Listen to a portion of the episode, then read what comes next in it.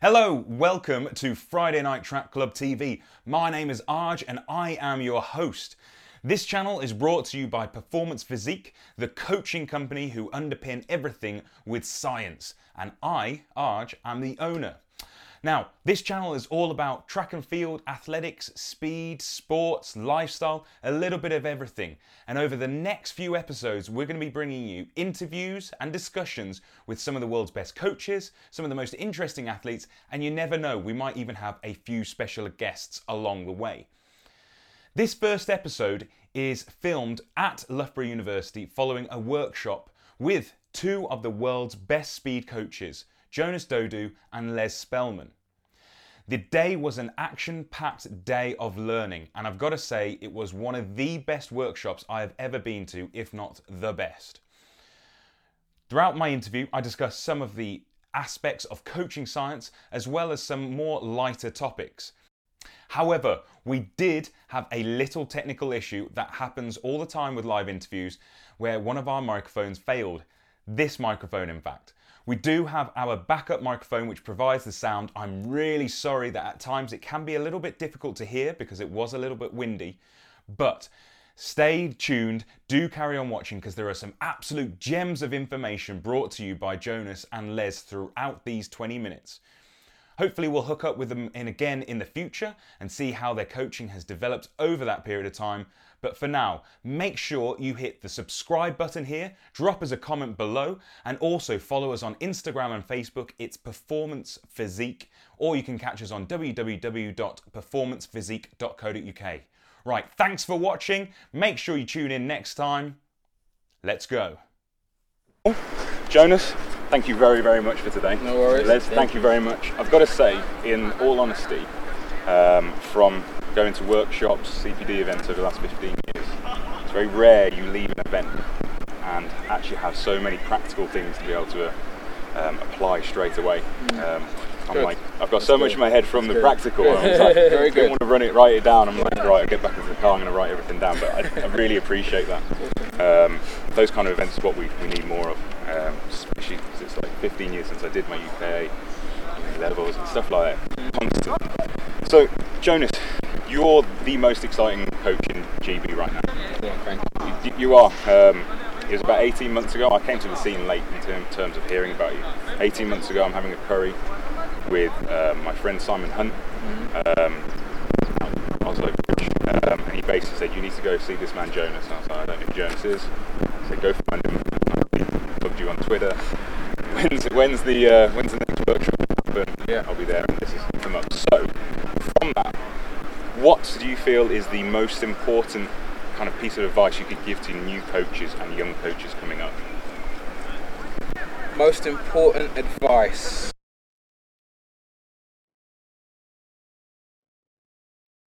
Take your time. Do a full review.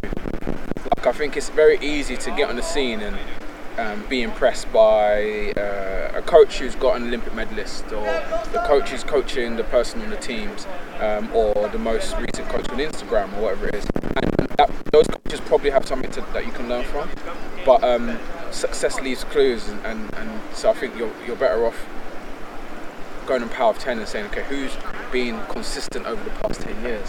Who, um, who, uh, which athletes maybe aren't in the top 10 but have improved from 11.5 to, to 10.5 have come down from 12.9 to 12.1? And who's their coach? And oh, hold on, he's coached another 20 people that have done the same thing. You know, I think it's important to not get um, carried away by the glitz and glamour of being a Nike athlete or being a Nike coach or being at the Olympic Games. Although I'm saying you can learn from them, but I, I think you can equally learn and maybe learn a bit more for your your, your novice level from other uh, coaches working with developing athletes who are consistently creating faster people boys, girls, maybe even different event groups. Those guys will have philosophies and will have rules of thumb, heuristics you can learn a lot more from than someone maybe who's just got one athlete who's running very fast. Yeah, brilliant. Is, is that where you would kind of say the value of interning comes through then? I think interning um, definitely helps you to get a deep a deep dive into a specific environment and philosophy. I think networking is where the values. If you are up and coming, or if you just want to learn, no matter how long you've been in the game, it, it helps to come to events like this, um, where you can meet other coaches, where you can um, listen to the Q and recognise that someone else has got the same question as you, and maybe you can have a discussion with a, with a coach over coffee in between events, and, and find out that um, maybe a, a 10 minute presentation that you've just listened to that you took something completely opposite from someone Yeah. else. Yeah. If I stand in front of you and I draw a W, I see a W, but you see an M. Yeah. So if you can network with enough people, because I see a W, you see an M, he sees an E, or maybe a three. Yeah. So if you can network with enough people, you can start to see the forest for the trees. You can start to really see and really start to understand at a deeper level because you're sharing perspectives. So I think networking has always been, and, and throughout time, has been mentorship, um, internship, and networking has been uh, the most important thing for humans in general because then you can tell stories, and that's how we learn. That's a brilliant answer. Thank mm. you. Am I okay just to flip your mic a little bit?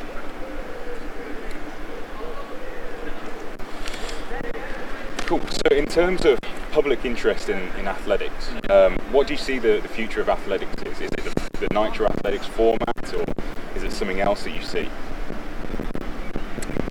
I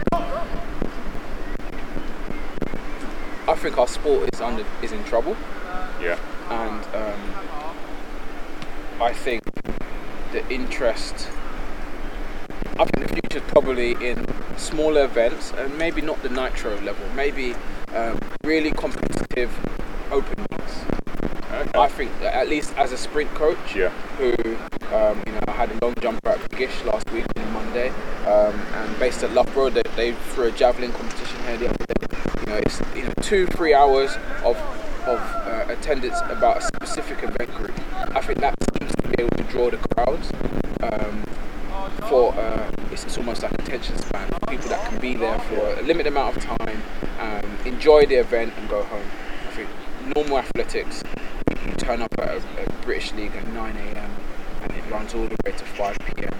and there's no music and it's quite low energy. Yeah. Um, and it's very it's built around what it used to be 35 years ago when you could turn up to Southern League and it was like national camps. I wasn't involved in the sport then, but my wife talks about it a Yeah. lot. Um, and she wasn't competing back then as well, so let me just, that's a disclaimer, otherwise she'll tell me off. But um, the, I think the reality is that um, the sport needs to uh, be attractive to a generation of people who have a low attention span, who are very, um, very much indoctrinated in, into a specific event group. And I think you're going to get more sponsors um, that are aligned with an event group than you are sponsors that are aligned with uh, the whole athletic environment. That's interesting. That's really interesting. Just, just an idea. So that's what I'll go and test out in Birmingham and then, and then Yeah, yeah, bring exactly. you down. Cool. Um, Les, you mentioned earlier on today um, about your unfortunate accident that happened when you were 17. Um, in terms of what you took away from that, what was the main thing that made you the man you are today from that particular incident? that's a deep question. Yeah. Um, Hit you hard straight off. yeah, I, I think the main thing is just like, it's just there always there's always a way. So I think my coaching brain kind of figured out from that from that point that you could always find another method to do something. And um, I just got really creative and started trying to figure out like, okay, what what, what do I really want to achieve and how do I achieve it? Like Jonas said, I started you know going to people and learning from them, and figuring out taking a piece from them, taking a piece from them, and just figuring out how can I help myself. And in the process of helping myself, I started to realize, okay, some of this knowledge can help other people. And um, that's when I was like, okay, I think I'm de- destined to be a coach, not an athlete. That was that message you delivered right at the start, wasn't it, about helping other Right. people was the fundamental. Yeah. So, do you think that has anything to do with the next question, really, where for someone so young, um, you know, I thought I was the youngest, and I was like, I've got so much time, and then, and then you're younger than me and so far ahead. Do you, do you think that has something to do with the fact that you've worked with such an extensive group of athletes on such a wide scale already? Um, yeah, I mean, I, I don't know. I, I feel like I feel like I, I was in the right place at the right time and learned from some of the, the best people out there. Um, I think me being 29 is just the only reason that that matters is that I grew up during a social media age Yeah. where you could reach out to people. um, or you could watch things, or there's podcasts that are for free on your phone. Um, you know, I, I, put everybody I know on the Jonas' podcast and onto you know Joel's podcast, and you could it's it's just free information. So Yeah. our learning is, is just a lot faster, and we can reach out to people and, and figure out where they are and just show up and, and learn from them. So I think there's a lot of coaches that are my age now that are learning rapidly, which is cool. Because when I was younger, coaching wasn't cool, and uh, I don't know when it became cool, but now it's it's a cool. Everyone wants to be Yeah. a coach now, um, but there's so much information out there for people to learn, and it's so easily available to everyone. So it's it's kind of cool. That is cool to hear from. It, it's obviously it does work on that social media thing because I contacted both of you on social media Yeah. to start the whole thing, thing off. Um, so, question to both of you: most influential person or book for your coaching development? Per- my personal, Yeah, Dan Pfaff is probably naturally. influenced me the most. Still does Uh, now. Yeah, Jonas and Dan Pfaff, Ralph Mann. I don't know. It's got to be a combination of those three. Mm. I mean, they all. It's yeah. It's it definitely those three. So anyone who wants to get in coaching, go and find those three on Google and follow that pathway. Oh, sure. Can't go wrong. You can't, you can't go wrong Seriously. Altis coach education material. Like I, I had to go to Canada and then to California and to spend uh, w- uh, save up all summer to go and live on people's floors to be able to watch Dan and chase Dan and bother him. And 10 years or 12 years down the line, all of that information and more is is uh, at your fingertips on your phone. Yeah. Um, so Very and, true. uh, there's, this, there's this point about you know back in the days, and, and I'm 33, so I'm not it's not back back back in the days, but it's very interesting how information. I'm like it, almost like James Wild. James Wild has a really good book mm-hmm. that really is a summary of what I spent six years doing and learning, and he just wrote a book three years ago or four years ago that summarized all of that. And so now, as a 19 year old who maybe decides that oh, they want to go into coaching, you can go and find that book and read that. Whereas it took me six years to go and find different people to gather that information. Yeah. So right now, the excuse about information, there is no excuse. All the information is at people's fingertips. Yeah. Yeah, so I, I say it again, the Altis, even I've signed on to Altis 360 or onto their speed program, and, and Okay. for $100 or £100 or whatever it is, you, you can get some really top class information. You can hear from the likes of Stu and Dan and a lot of other people. Um, so that information is at your hands, and then the knowledge, uh, they do help you apply some of that into knowledge. But Yeah. what you've got to do, what you can't do, is you can never microwave experience. So you can't ever speed it up. You can read everything possible. You still have to go have an athlete or have some athletes and go and do trial and error, and make some mistakes. Um, so big influences are out there and the information is out there, but I think you always come down to needing mentor, mentee, networking type of uh, environment so you can go and learn and then go and talk to someone who's done it before. That's brilliant. Really good. You guys have said so many good analogies, by the way, over the, the day. I've, I've written down these little quotes. Can't microwave experience comes Yeah. from Michael Afalaka. That's not. Oh, really? Yeah, yeah, yeah. I, I stole, like I stole that one. Sure. That's coaching though. You always have to figure out a way to get people to relate to. Yeah, yeah, absolutely. It's relatability. That's that's coaching. Yeah, again, something you brought up in today. Um, in terms of specialisation, because a lot of people talk about, know, a lot of parent coaches basically turn up and be like, my kid's the fastest in the school, um, and I want them only to do sprinting right now. Do you have a perception that they need to get to a certain age before you say, right, you're going to specialise in this one sport? Um. Yeah, because you never know what they're going to do. You never know if they're going to have a growth spurt. You never know if they're going to become um, or are already risk takers, and, and and risk takers are better off in events that need more risk, right? Like Yeah. long jump, hurdling. You know, uh, I, I think um, in the states they seem to do a better job than we do over here. Over here, if you're fast, people think you should run 100. Yeah. Whereas you've got to be fast to run uh, 800 meters at a world class level. Yeah, yeah. You've got to have speed in your legs. You've got to be fast to do the hurdle. Yeah. Um, we think every fast person should run 100, just like every fast footballer thinks they should be a centre centre forward, right? yeah. Um, so I, I think it before the age of 14 or 15, it's very difficult to say you must be in this event. Um, uh, my my French 200 meter sprinter, he can high jump, he can long jump, he can high jump 195. Oh, really? So I think at the end of the day, and he's very coachable. Yeah. So if you want your your son or your child to be coachable, when they do decide to specialise, get them to specialise late, and instead give them lots of opportunities to learn hand-eye, foot-eye, to learn um, how to stay orientated in space when they're upside down in the high jump or in the pole vault, um, to learn how to deal with overcoming resistance and overcoming inertia. I think those are all important skill sets. We talk about strength and conditioning and physical development, um, and that doesn't just happen in circuits. Um, I think the multi-events route makes so much sense to me because once you finish learning how to rotate and apply force through the ground, through your hip and, and out of your hand, um, once you've learned that, all you've just learned how to do is just uh, is to control your spine and control your hips and apply force and, and how to use your rotational slings. So yes, you're learning to throw the shot put or the discus, um, or you're just throwing med ball in circuits. But really, what you're doing is, is, is developing physical qualities that are really important for sprinting Yeah. at the end. So um, I think before 14 or 15, it's very difficult to su- suggest that anyone specialises.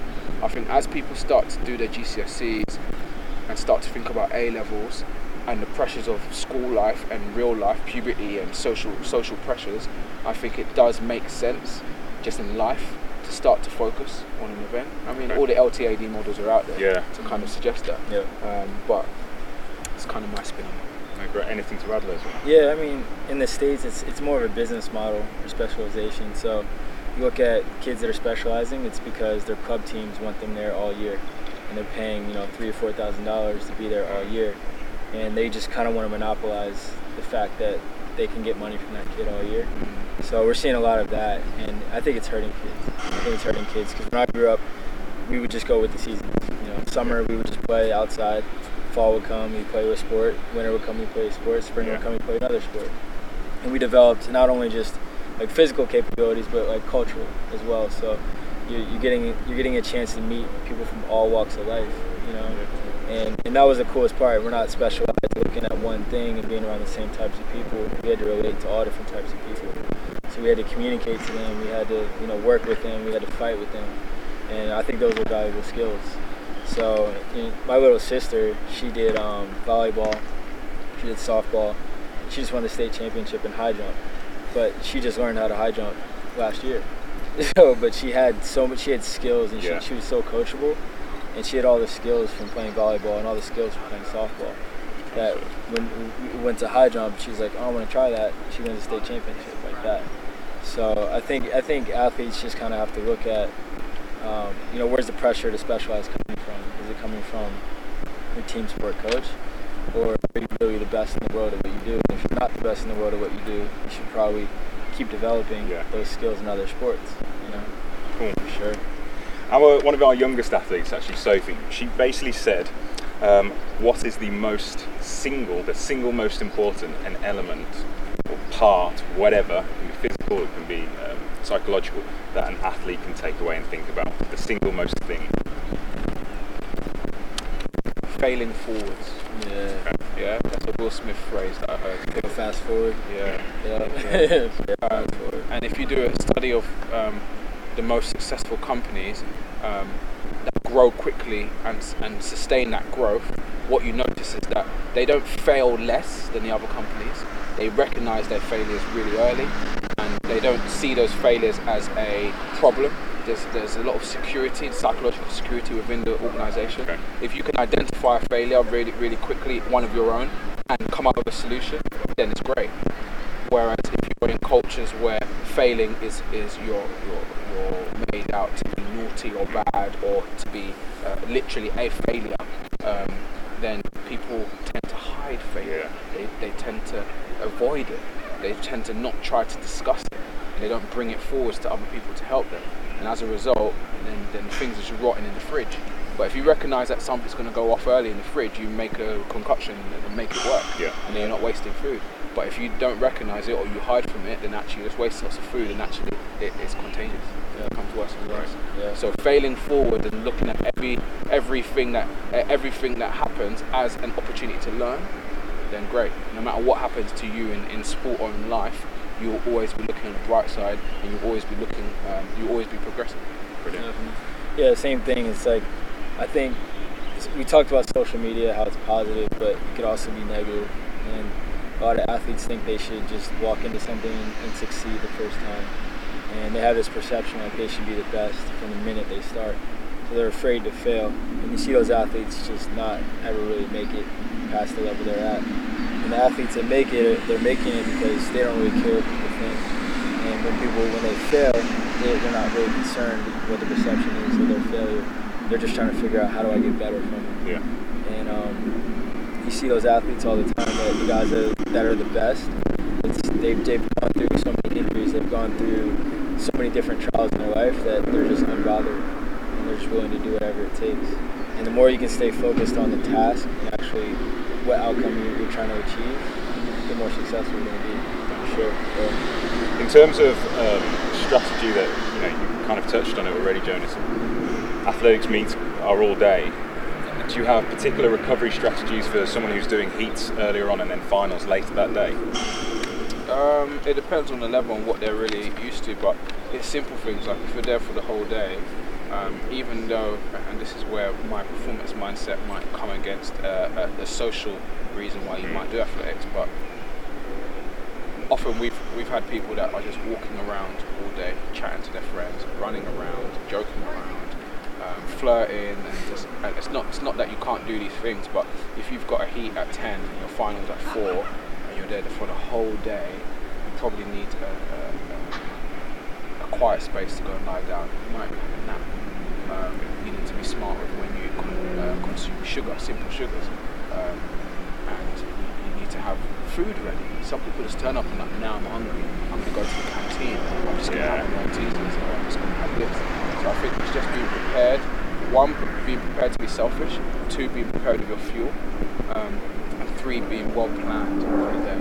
And being aware of when, when it is you are meant to be racing and, and when it's appropriate to take yourself away so you can actually have some mental recovery. Great. I think with the um, focus, we've got a quick fire round. now. With the focus of the day being around NFL Combine, I thought we could start off, and this will stay forever on our channel and our podcast. It's calling this the 40 yard dash. so um, basically, these questions are for both of you. It's whatever comes to your head fastest. Okay. The 40 yard dash, quick fire round. So, your go to music track to get you pumped up? Nipsey, Nipsey Hussle. Yeah. Okay, cool. 100%. Oh, I don't know. Anything Nipsey. Anything Wu Tang Clan. Wu Tang. Yeah. Okay, cool. That'll get me yeah, hyped. there you go. playing to uh, this year, you know, in in uh, Cornwall. yeah, Random crazy, crap, yeah. but yeah. Yeah. 'Cause I, that's- I saw them, but like they were on the uh, lineup. I thought, oh, I might go down. Um, sports hero growing up. Ali. Yeah, Jonah Lomu. I think I read that actually. Yeah, Yeah. Good one. Your last supper. So you've got one meal left. My mum's jollof. Jollof rice. Yeah. Uh, Philly cheesesteak. Nice. Beach life or city life? Beach. Oh my God, San Diego. Beach. San Diego. That's why I moved there. I love it. And then finally, pastries or full English for breakfast? Full English, like sausages, eggs, everything. Uh, full English. Full English. Full English, no no pork though. Okay. No pork Cool. on the fork. Cool. so basically, do you have any words for the next generation if you could leave one message with them? Uh, yeah, I'll take it. I, I think I think we talked about it. There's so much information out there, and it's it's actually information overload, and it's just finding out what's the best information to go to, and that's that's through your mentor, and you figure out what to study, and it's all there. It's it's free, which is amazing. You know? And uh, I feel late to the late to the games. I'm reading and studying every day, and I know that there's probably some 15 or 16 year old out there right now that's studying everything that I'm studying, and I'm like, I, I need to hire that guy one day. Like, that's Yeah, yeah, that's yeah. my goal. So I think there's so much out there. Just you have to find it. You have to you have to decipher it through uh, what you believe in, and that's through your philosophy. And you know, it's just go for it. Brilliant. Mm, build a strong team. Okay. Build a strong team of people who are different, not all the same as you, Yeah. and who aren't afraid to tell you that your breath smells or that there's bogey in your nose. Yeah. Because those those people, that's real friends. That's a real supportive team that are, are able to tell you the tough things. Because not not everyone will tell you the tough things. Um, if someone cares about you enough, they'll tell you what really matters, even if it means that mm-hmm. so I build a strong team. Brilliant. Yeah. Once again, guys, thank you ever so much for today. Yeah, I've really enjoyed it. No. Thank, thank you, very much for your yeah. help as well. You're yeah, you good. Thanks for watching. Make sure you hit the subscribe button here, drop us a comment below, and also follow us on Instagram and Facebook. It's Performance Physique, or you can catch us on www.performancephysique.co.uk.